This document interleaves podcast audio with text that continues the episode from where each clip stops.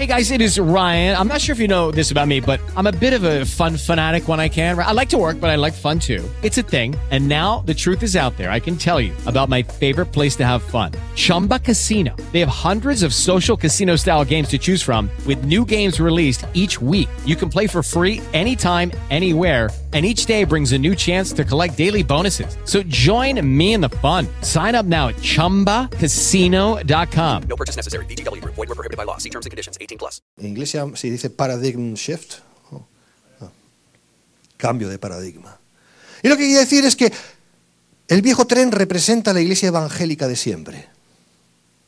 O sea, nuestra iglesia evangélica. Que eso ya no funciona, que eso ya es cosa del pasado, que eso es el- el paradigma antiguo y que el nuevo tren representaba, representaba el nuevo paradigma.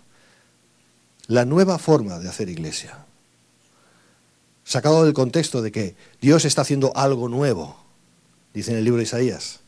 Pero claro, lógicamente nosotros entendemos lo que eso eh, significa. Estaba hablando de- del futuro eh, advenimiento de- del Salvador, ¿verdad? Y de su obra. Pero ellos, eh, digamos que justifican su herejía diciendo que eso algo nuevo es lo que Dios está haciendo ahora mismo. En otras palabras, Dios está añadiendo revelación a la revelación. Juzguen ustedes si esto es bíblico, ¿lo es?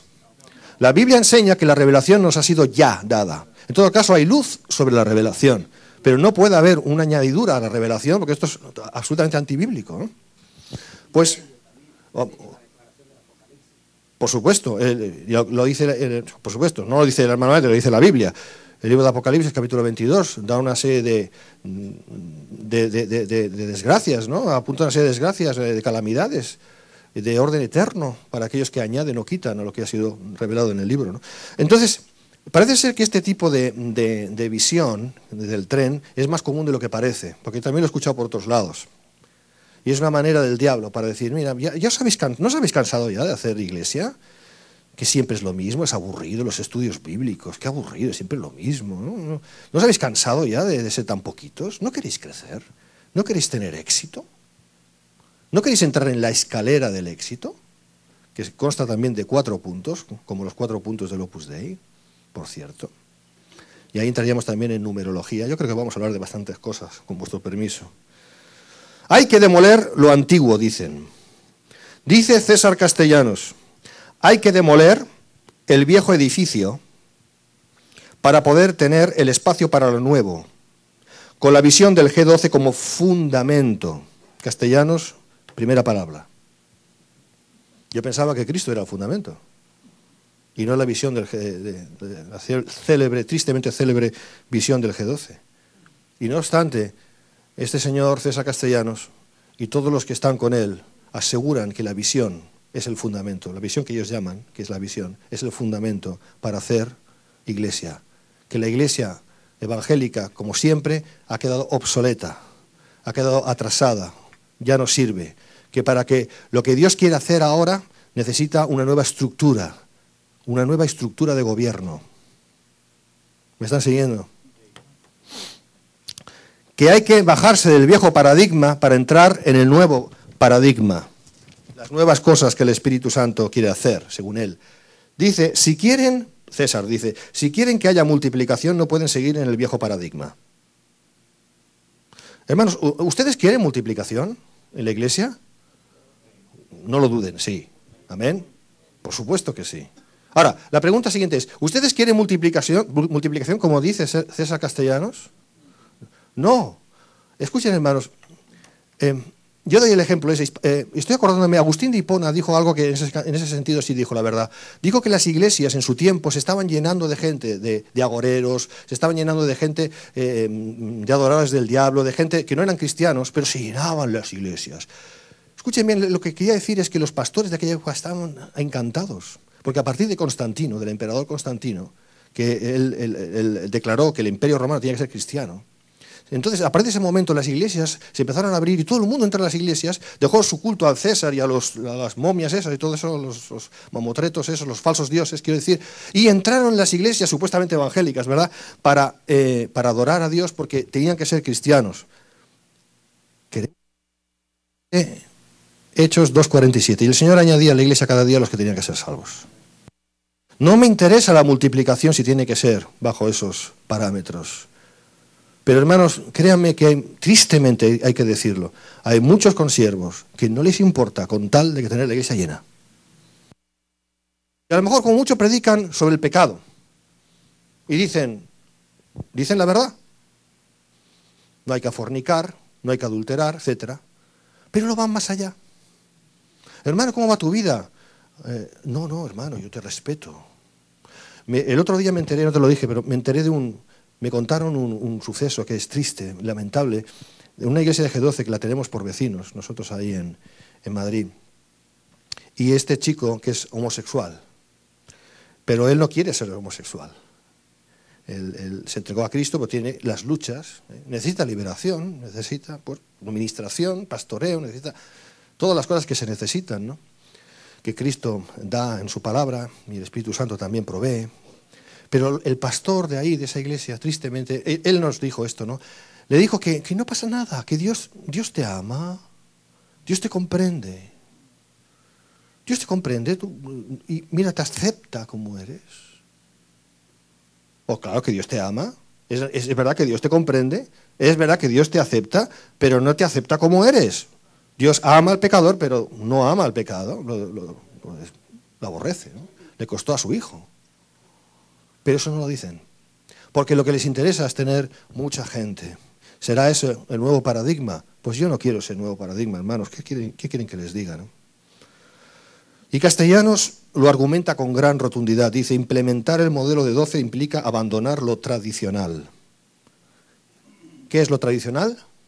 Hacer iglesia evangélica como siempre se ha hecho.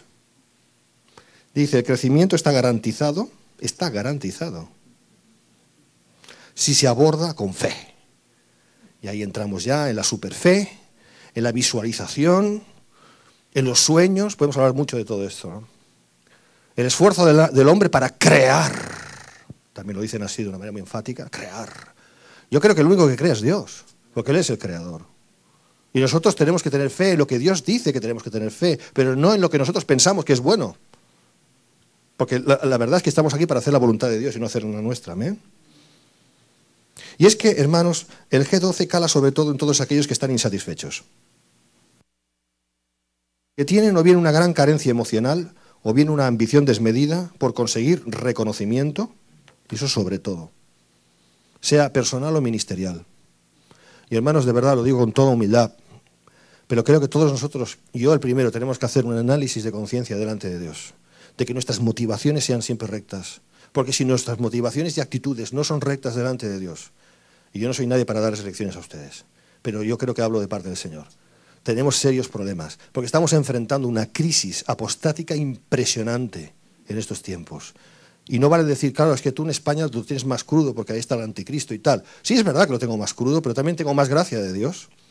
Aquí vamos mejor, no. Tierra de Dios, sí, gloria a Dios, pero el enemigo está atacando a la iglesia de Dios en cualquier lugar del mundo. Y sabe cómo hacerlo y cómo no hacerlo hasta donde Dios le permite. Por lo tanto, ¿y cómo se aprovecha el enemigo? Se aprovecha siempre de la codicia que nosotros permitimos que habite en nuestros corazones. Por lo tanto, nos tenemos que despojar de todo peso y de todo pecado. ¿Verdad, hermanos? Ahora vamos a hablar de visión y de su espíritu. Estas son las dos palabras, los dos eh, vocablos que utilizan muchos castellanos y todos sus seguidores. Visión, la visión. ¿Qué es esto de la visión? Ya lo apuntó el hermano Bolaínez, de que él tuvo en la playa, ah, es un buen lugar para tener visiones, ¿no? En la playa, ¿eh? tomando el sol.